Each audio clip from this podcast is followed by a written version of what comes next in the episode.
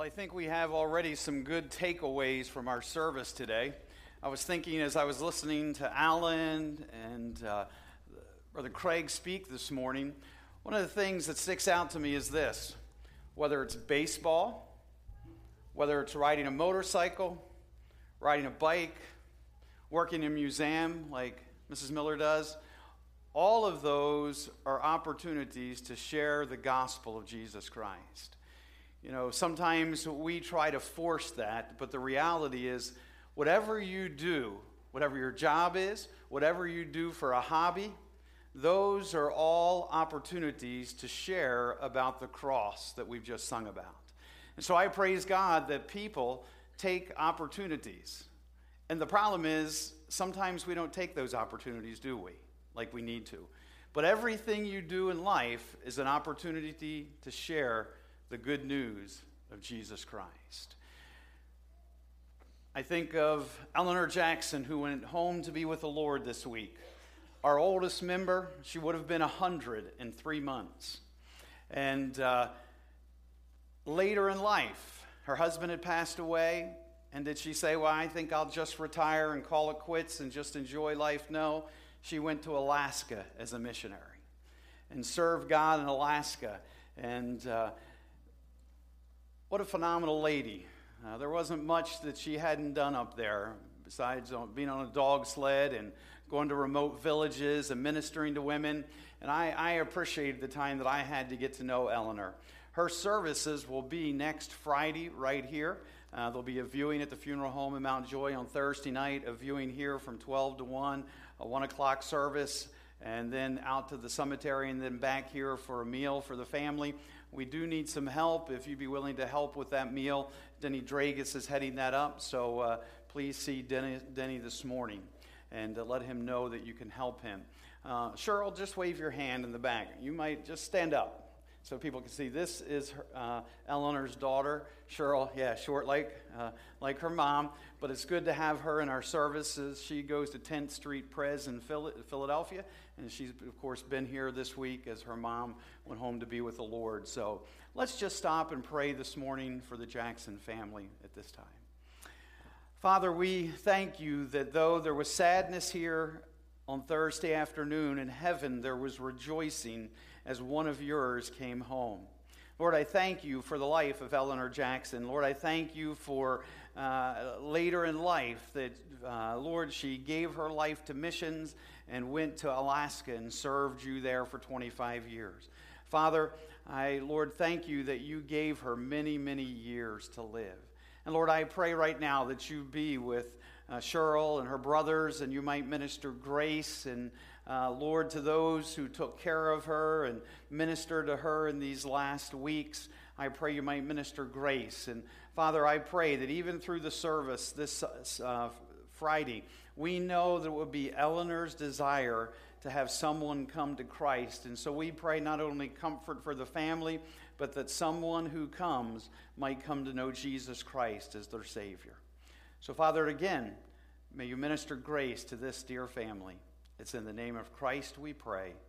Amen. Well, take your Bibles, turn to the book of Romans, Romans chapter 8 this morning.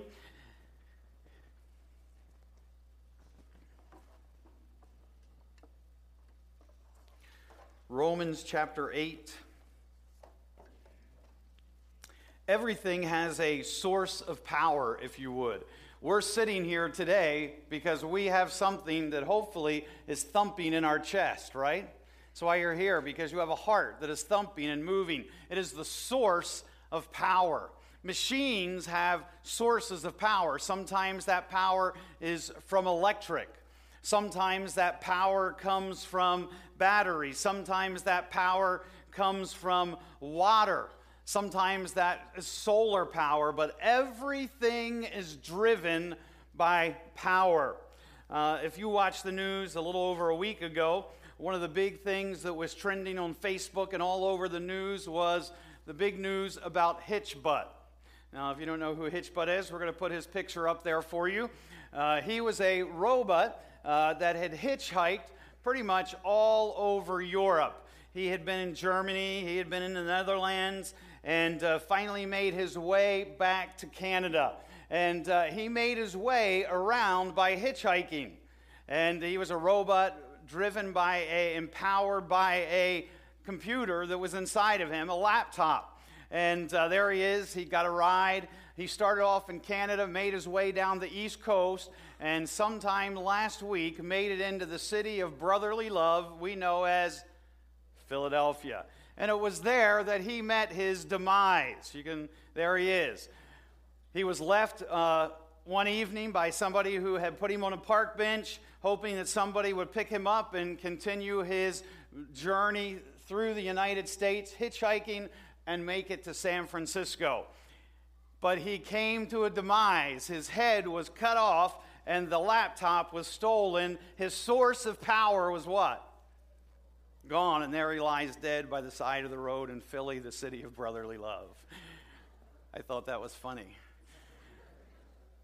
But he, he, he can't do anything. Why? Because his source of power is gone. Well, if you sit here this morning and you know Jesus Christ as your personal Savior, you claim to believe that Christ died on the cross for your sin, He was buried, He rose again the third day, and you're on your way to heaven, you have a source of power also. And that source of power is God in the person of the Holy Spirit that indwells us. But the problem is, I believe that the Holy Spirit is the most neglected part of the Godhead. Some years ago, Francis Chan wrote a book called The Forgotten God, subtitled Reversing Our Tragic Neglect of the Holy Spirit. Listen to the first few words of Francis Chan's book. From my perspective, the Holy Spirit is tragically neglected and for all practical purposes forgotten. While no evangelical would deny his existence, I will bet there are millions of churchgoers across America who cannot confidently say they have experienced his presence or actions in their lives over the past year, and many of them do not believe they can. The benchmark of success in the church service has become more about attendance than the movement of the Holy Spirit. The entertainment model of the church was largely adopted in the 1980s and in the 90s, and while it alleviated some of our boredom for a couple of hours a week, it filled our churches with self focused consumers rather than self sacrificing servants attended to the Holy Spirit. That's the first remarks of his book. It's a great read, The Forgotten God. If you've never read it, you ought to pick it up and read it. As we've been working our way through the book of Romans, we know that we've established the fact that we are sinners. We know that we established the fact that we are justified by faith and faith alone. And then Christ begins his work of sanctification. In Romans 7, we learned about that great struggle that Paul has and every one of us have as we struggle with the flesh. When we come to know Christ as our Savior, the old man passes away. Behold, all things become new, yet we still live in this fleshly body, which is the beachhead of sin. Paul said, The things I don't want to do, I do. The things I do want to do, I don't do. And so there's this struggle. At the end of Romans 7, he says, Who's going to deliver us from this struggle? And he says, Jesus Christ. And listen, on Thursday afternoon at 3 o'clock, Eleanor Jackson no longer struggled with sin. She was delivered finally, once and for all, from sin. That's when total victory comes. Not now. You're not going to have victory totally today. You're not going to have total victory tomorrow. You're going to struggle with sin. You're going to sin sometimes because of the flesh. But here's the good news. Therefore, there what? That was really weak. Therefore, there is now what? No condemnation to those who live in Christ Jesus. Even though you've sinned and you will sin, there is no condemnation. And we drove that point home to you last week. It doesn't take away the fact that we still live in this flesh. It doesn't take away the fact that we're going to struggle with sin.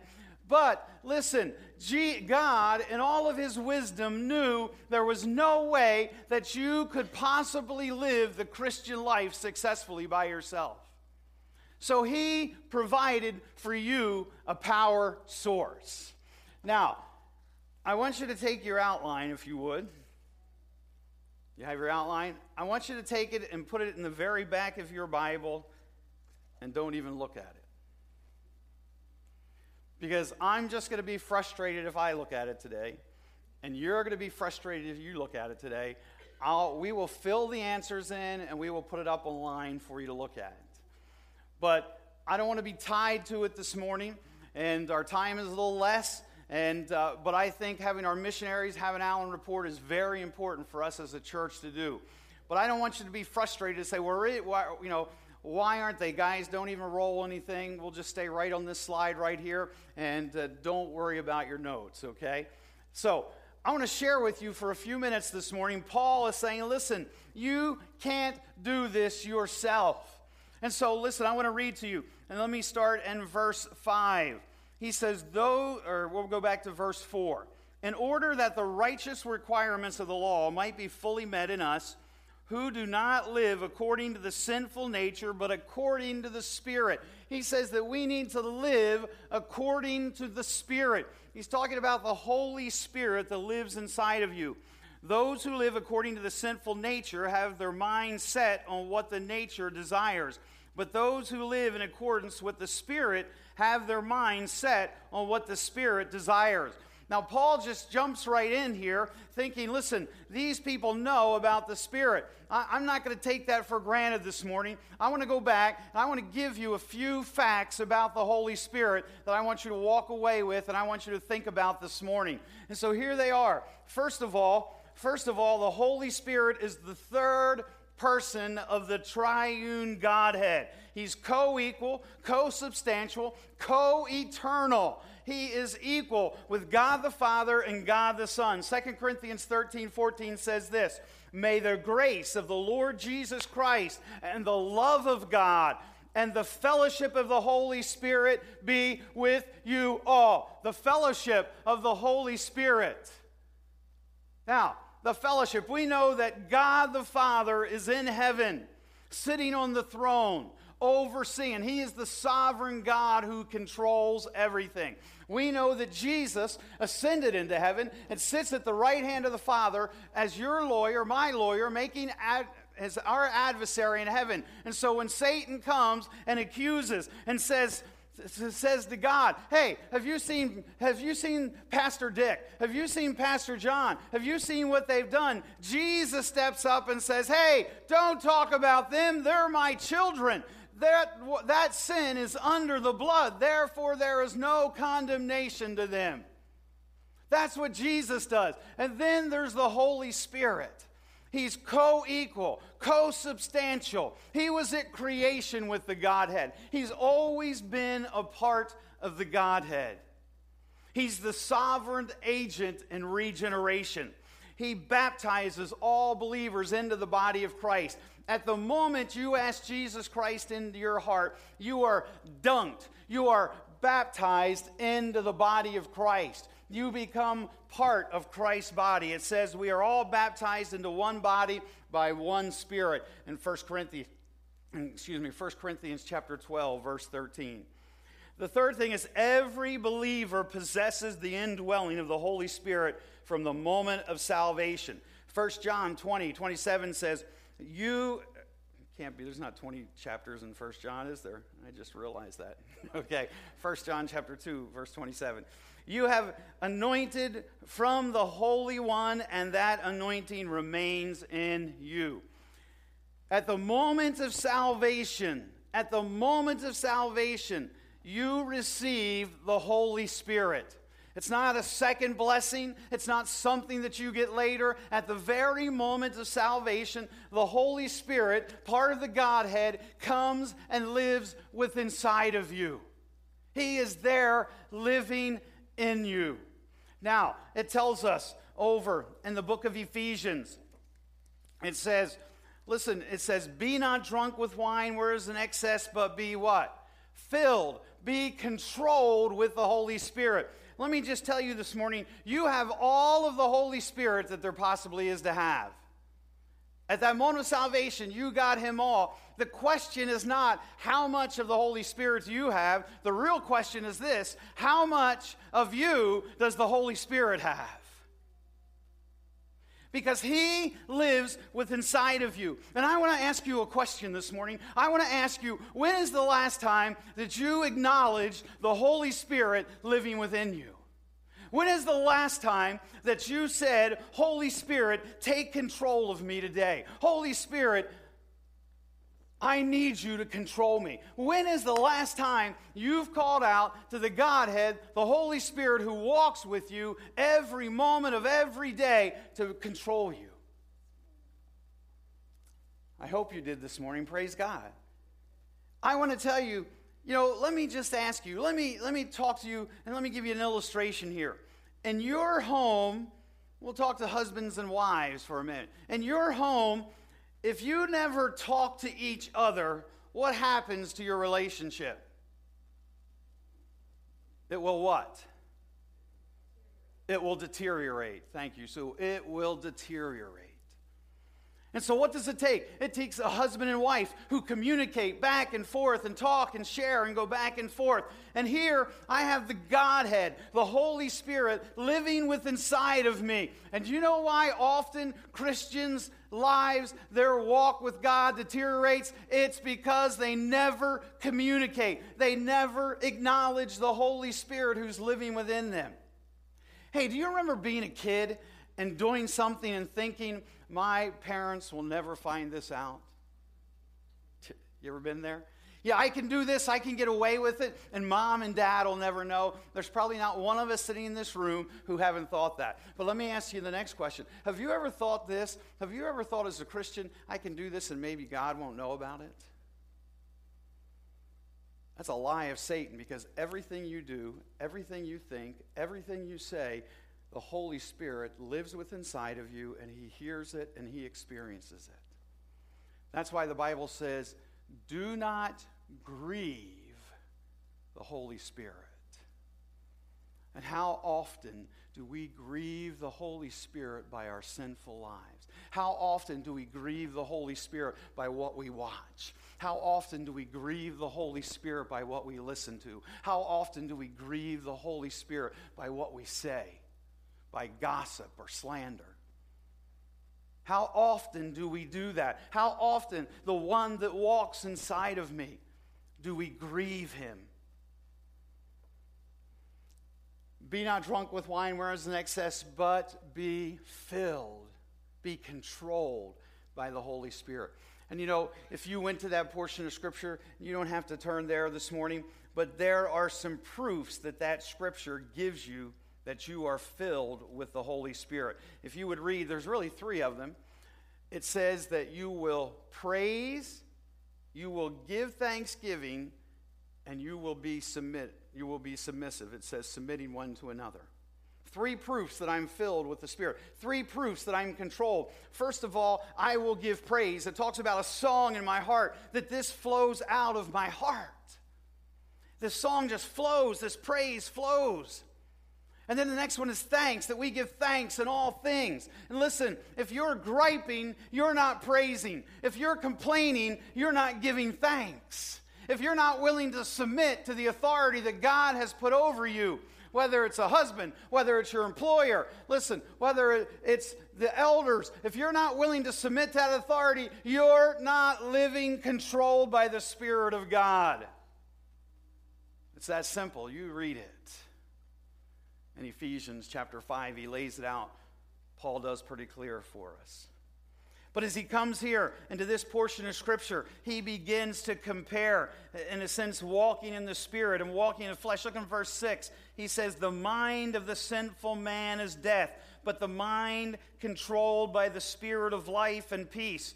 The sinful mind is hostile to God. It does not submit to God, nor can it do so. Those controlled by the sinful nature cannot please God. Even as a Christian, if you're walking in the flesh and you're not walking in the Spirit, you cannot please God. You cannot please him, it says. In verse 9, you, however, are controlled not by the sinful nature, but the Spirit. If the Spirit of God lives in you, if, any, if anyone does not have the Spirit of Christ, he does not belong to Christ. But if Christ is in you, your body is dead because of sin, yet your spirit is alive. He said, Listen, this thing of allowing the Holy Spirit control you is about dying to your body, dying to your flesh. Paul drives it home again for us. He drove it home for us back in Romans 6 when he said to what? He said, present your what? Members, every members of your body, your hands, your feet, everything. Present them over to him for the Holy Spirit to take control and to use. He said, listen, you need to be dead to yourself and allow the Holy Spirit to live through you. That's the only way that you're going to overcome the struggle of sin. That's the only way. And so our mind matters. He talks here what you set your mind on shapes your life and your character. You either set it on the world or you set it on the Holy Spirit who indwells you. And so for me, for me, and it has to be for you too, for all of us, it has to be a moment by moment awareness of the Holy Spirit that indwells you. Over in the book of Revelation, when he writes to the church at Ephesus, and he says, You have left your first love. Here's what it was they left their first moment by moment awareness of God. You remember your first love. You remember what it was like when you fell in love with your husband or your wife. All you could think about was them, wasn't it? I hope. And all you could do, you know, listen, you. I, there was a song that was popular when Virginia and I were dating. It talked about, I would climb the highest mountain. I would cross the deepest ocean to get to you. When I went to work, when I went to college, my first year of college, we got engaged. And I tell you, all I could think about my freshman year was Virginia. She would send me a love letter. It would come every day. I'd pick it up at, right after lunch, and then I would go to my English class and I would read her love letters every day. That's why my English is horrible. You, anybody who works for me knows that. Anybody, when, they, when I write, you know it. I start, I write six pages, and I put a period. That's what I do. If punctuation isn't needed. Why? Because I spent English reading love letters. Because why? Because I knew she was going to call me, and, and I knew she was going to ask me about them, and, and, and, and we would talk about them. And, and listen, that's all I could think about until finally, after that freshman year, I came home, we got married, and then we went back to school. And still, when I was in school, I think about her and wanting to be with her. And that's what it's about. And so, my question to you is how often do you think about the Spirit of God that indwells you? How often throughout the day do you walk and fellowship and talk with the Holy Spirit that lives within inside of you? Or do you go hours? and not even acknowledge Him. And then you wonder why you're powerless. Then you wonder why you're afraid to witness. And then you wonder why you're afraid to take a stand. And then you wonder why, why do I struggle with sin? It's because you're not acknowledging the power that lives within you. His presence is there. God, in all of his wisdom, gave you the Holy Spirit to dwell with inside of you. And Paul lays it out here. He lays it out and he says, Listen, your mind is either set on the things of this world or your mind is set on the Spirit of God who indwells you.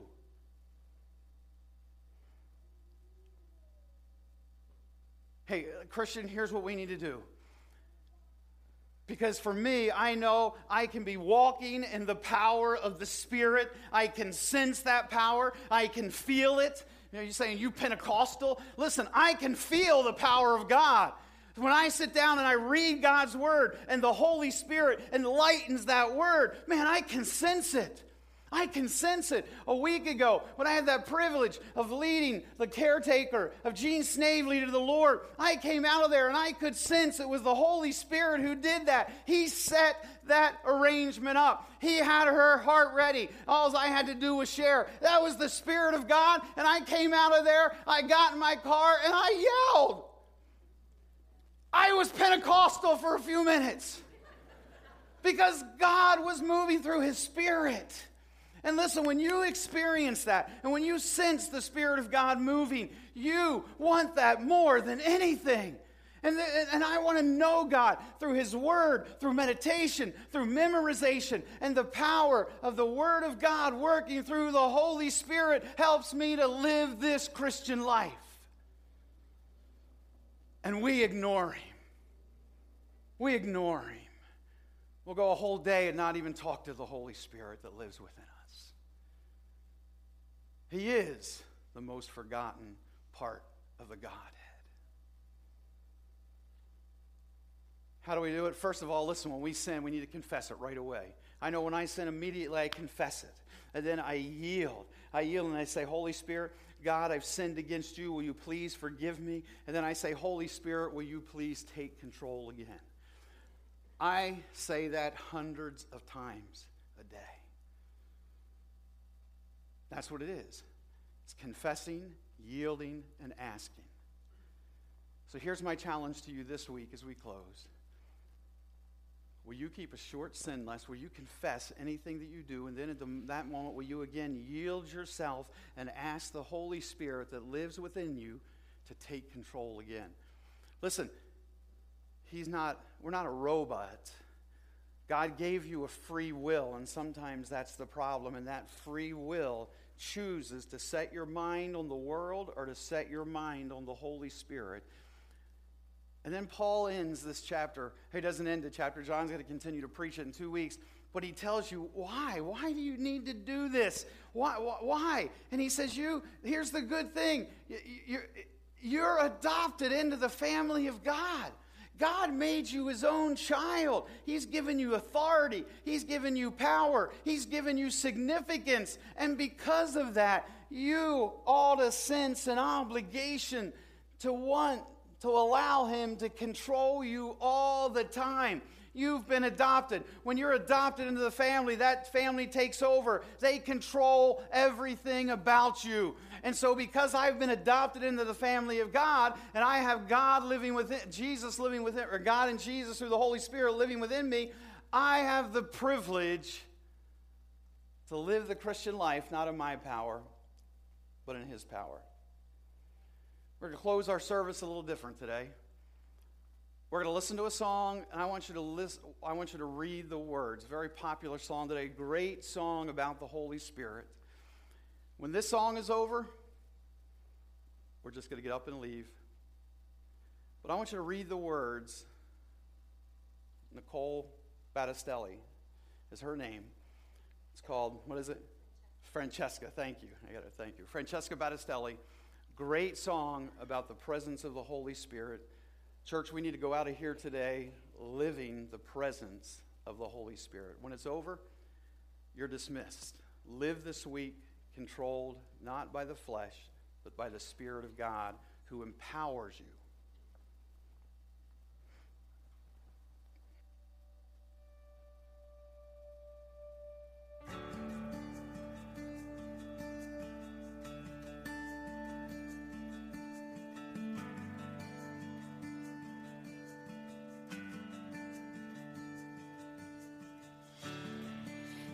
There's nothing worth more that could ever come close.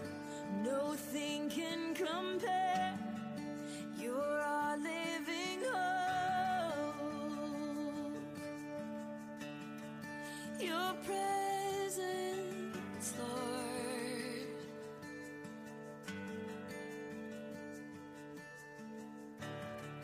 I've tasted and seen of the sweetest of loves, where my heart becomes free and my shame is undone. Your presence,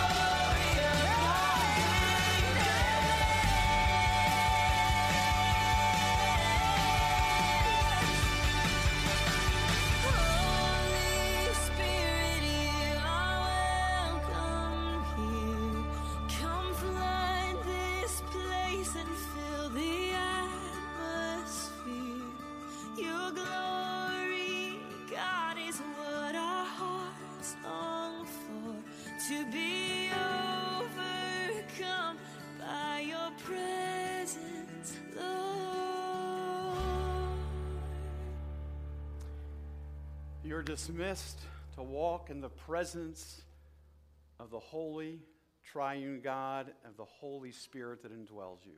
Have a great week.